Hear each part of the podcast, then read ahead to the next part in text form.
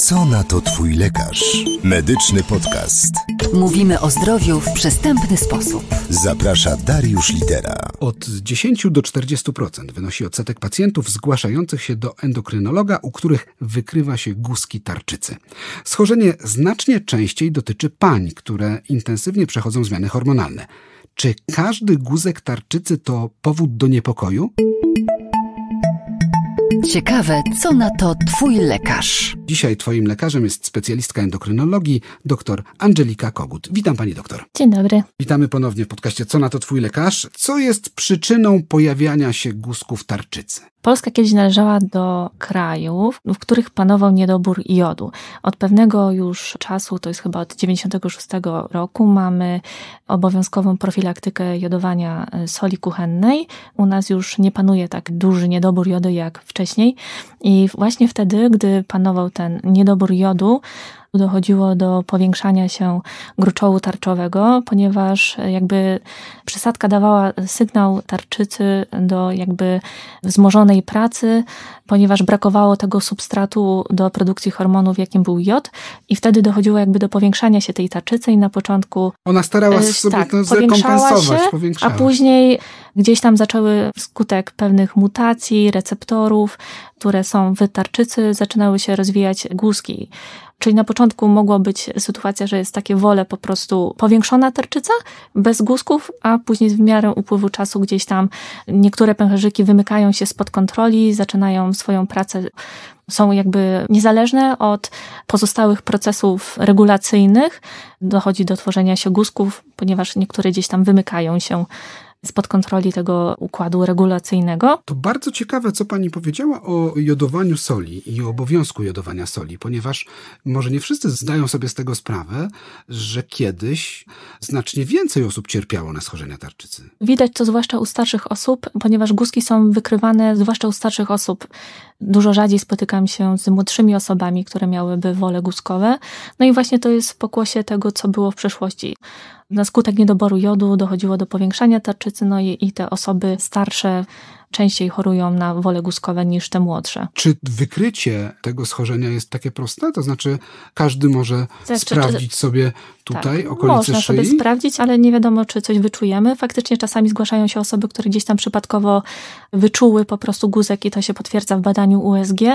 Każdemu pacjentowi należy zbadać szyję najpierw palpacyjnie, ale bardzo rzadko wykrywamy guzki, nawet takie te, które mają około jednego centymetra, około dwóch możemy nie wyczuć, bo mogą być położone po prostu bardziej głęboko i dopiero badanie USG który jest dokładnym badaniem nieinwazyjnym, pokaże nam, czy faktycznie coś tam jest, czy nie. A co jest wskazaniem do wykonania USG? Bo przecież nie każdemu pacjentowi wykonuje się USG mhm. tarczycy. Czasami widać po prostu, że mamy do czynienia z wolem. A, kołnierzyk nam się tak, tutaj nie dopina tak, i tak, co? Tak. Trzeba coś zrobić. Tak, tak. Nie tak. można w nieskończoność przesuwać tego guzika. Tak, tak. Czyli tak. trzeba po prostu sprawdzić tarczycę. Okej. Okay. Tak. I wtedy zgłaszamy się do lekarza. Dobrze, to też jakieś, jakieś wskazanie. Mm -hmm. A jeśli chodzi o USG, -hmm. to badanie właściwie trochę no, w obecnych czasach banalne.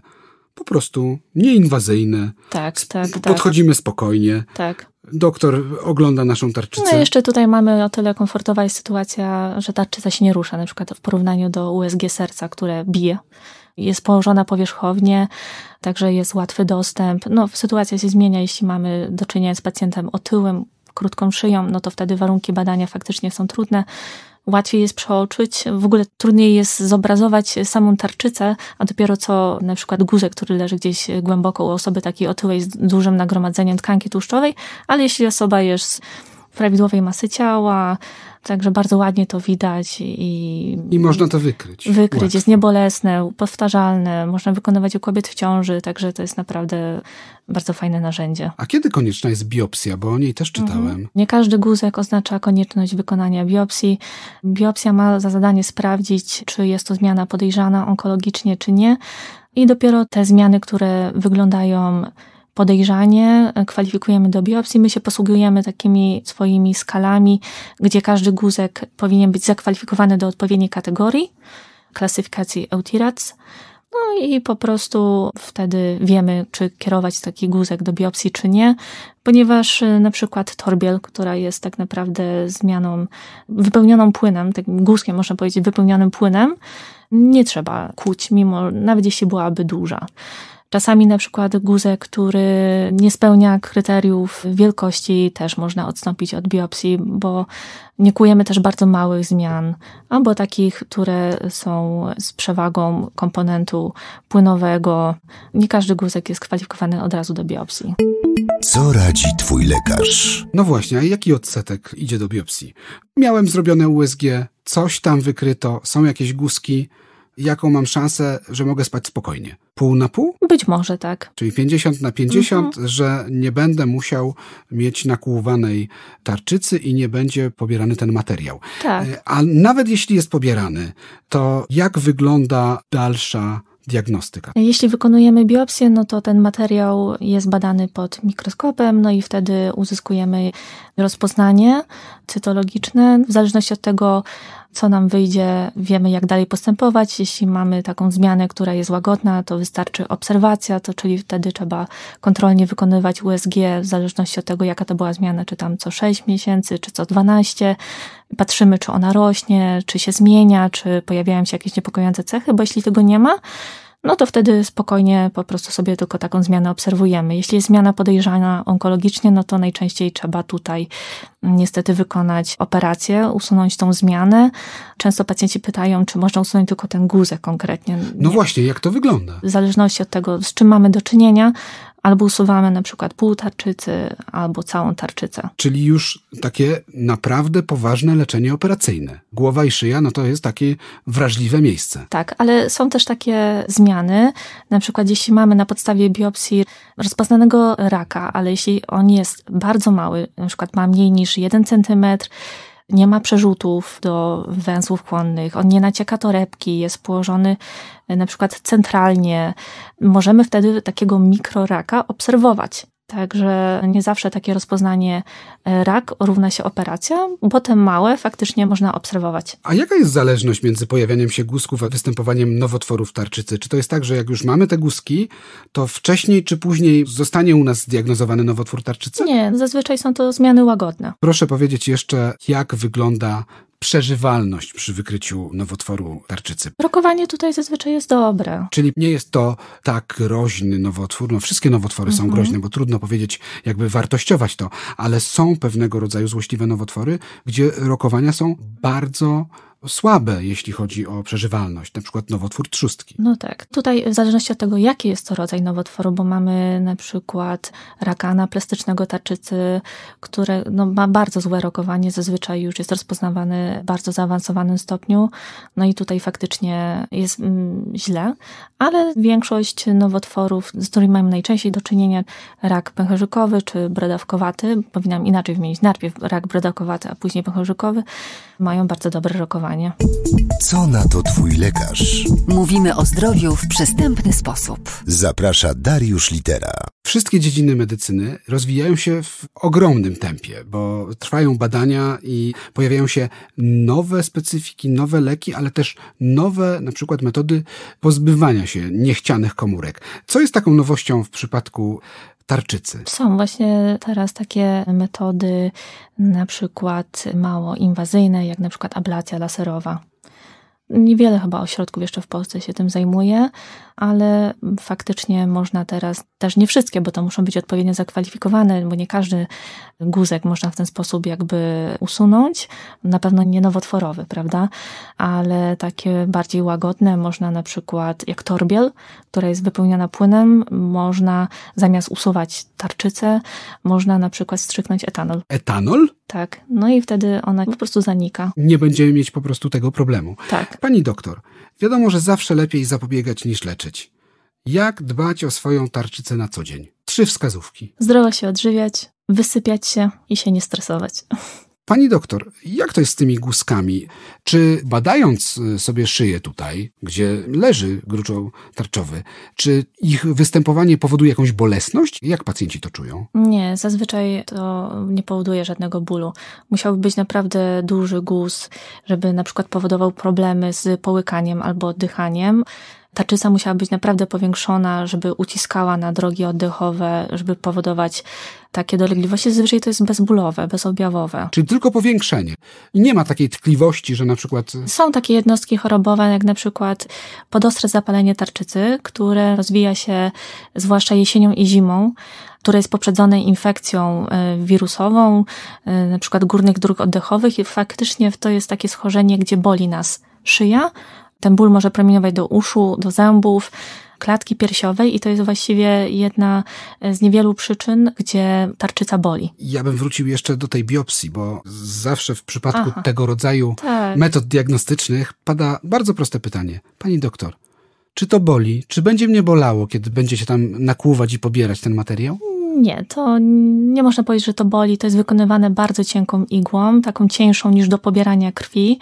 Nie trzeba żadnego znieczulenia, tarczyca leży naprawdę powierzchownie, no chyba, że ten guzek jest umiejscowiony gdzieś głębiej. Nie jest to przyjemne, prawda?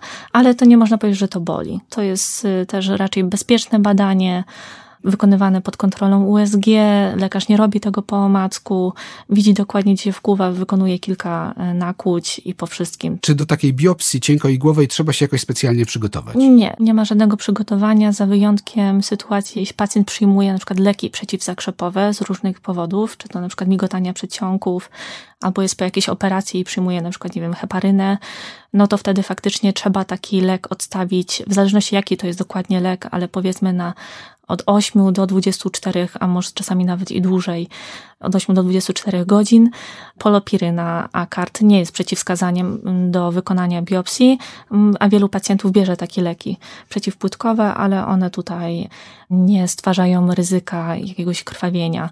Dopiero właśnie te leki przeciwzakrzepowe trzeba odstawić na te kilkanaście godzin, jak mówiłam. Jak długo czekamy na wynik takiej biopsji? No bo wiadomo, pobrano Tak nam średnio tydzień, dwa tygodnie. do dwóch tygodni. Mhm. I wtedy już wiemy na pewno, co to się tam dzieje w tej naszej tarczycy. No, nie do końca też, bo czasami może wyjść wynik niediagnostyczny, czyli biopsja niediagnostyczna w sytuacji na przykład, gdy został materiał pobrany niewłaściwie, albo jest go za mało, albo został źle utrwalony na szkiełku, no to wtedy nie można powiedzieć, co to jest i to jest wskazaniem do wykonania powtórki, w zależności też od sytuacji, od trzech miesięcy do sześciu miesięcy, do czasami szybciej, jeśli zmiana jest bardzo podejrzana. A jeśli wykryto guzki i wyglądają nam na łagodne, to kolejne USG kiedy? To też wszystko zależy od charakteru, ale powiedzmy tak od 6 do 12 miesięcy, czasami może po półtora roku. A co na to twój lekarz? Jeżeli już trafiamy do gabinetu endokrynologa, to zwykle tam wracamy. I właśnie jak często wracamy? To znaczy, jak często pani mówi pacjentom, to proszę do mnie się zarejestrować za trzy miesiące, za pół roku, za rok. Jak to wygląda? To też zależy, jeśli na przykład modyfikujemy leczenie, no to chcemy skontrolować wyniki szybciej, powiedzmy po sześciu tygodniach, po dwóch miesiącach to tak maksymalnie, jeśli dokonujemy modyfikacji leczenia, a jeśli pacjent y, ma prawidłowe wyniki badań, jest też w zależności jakie to jest schorzenie, ale powiedzmy tutaj myślimy o tarczycy, która jest najczęstsza, no to raz na pół roku. Trzeba y, kontrolować swoje hormony po to, żeby uniknąć właśnie tych niebezpiecznych sytuacji, jakim na przykład mógłby być przełom hipometaboliczny, w sytuacji, gdy niewłaściwie byśmy leczyli swoją tarczycę, bo tak naprawdę wzrost, spadek masy ciała, sytuacja, w której zaczynamy przyjmować też inne leki i wpływa to też na przyjmowane przez nas hormony, może spowodować konieczność modyfikacji swojego dotychczasowego leczenia. I wtedy koniecznie pojawiamy się e, Tak, u pani tak, doktor. tak. Tam jeszcze jedna chyba bardzo ważna i taka istotna informacja dla wszystkich pacjentów, że jak już pani doktor zdiagnozuje jakiś niedobór, to od czasu, gdy pacjent zacznie zażywać leki, do momentu, kiedy one rzeczywiście ustabilizują sytuację, może minąć dosyć długi czas. Jak to średnio wygląda? Tak najszybciej możemy ocenić, czy nasze leczenie jest skuteczne, tak po około czterech tygodniach. Czyli ten miesiąc Mhm. jest takim czasem, kiedy my zażywamy leki, ale nie widzimy. Jeśli poprawy. mamy tutaj na myśli oczywiście lewotyroksynę i tą Tak. niedoczynność tarczycy, to po około czterech tygodniach dopiero. I tutaj Nie wszyscy, wcześniej. wszyscy Mhm. pacjenci muszą mieć świadomość, że tak, to nie że jest nie ma sensu robić badań po tygodniu, po dwóch, to nic nie wniesie. Powiedziała w podcaście Co na to twój lekarz, specjalistka endokrynologii, dr Angelika Kogut. Bardzo dziękujemy pani doktor. Dziękuję. Co na to twój lekarz? Wszystkie odcinki medycznego podcastu dostępne są na stronie twójlekarz.net oraz na popularnych platformach streamingowych. Co tydzień nowy odcinek.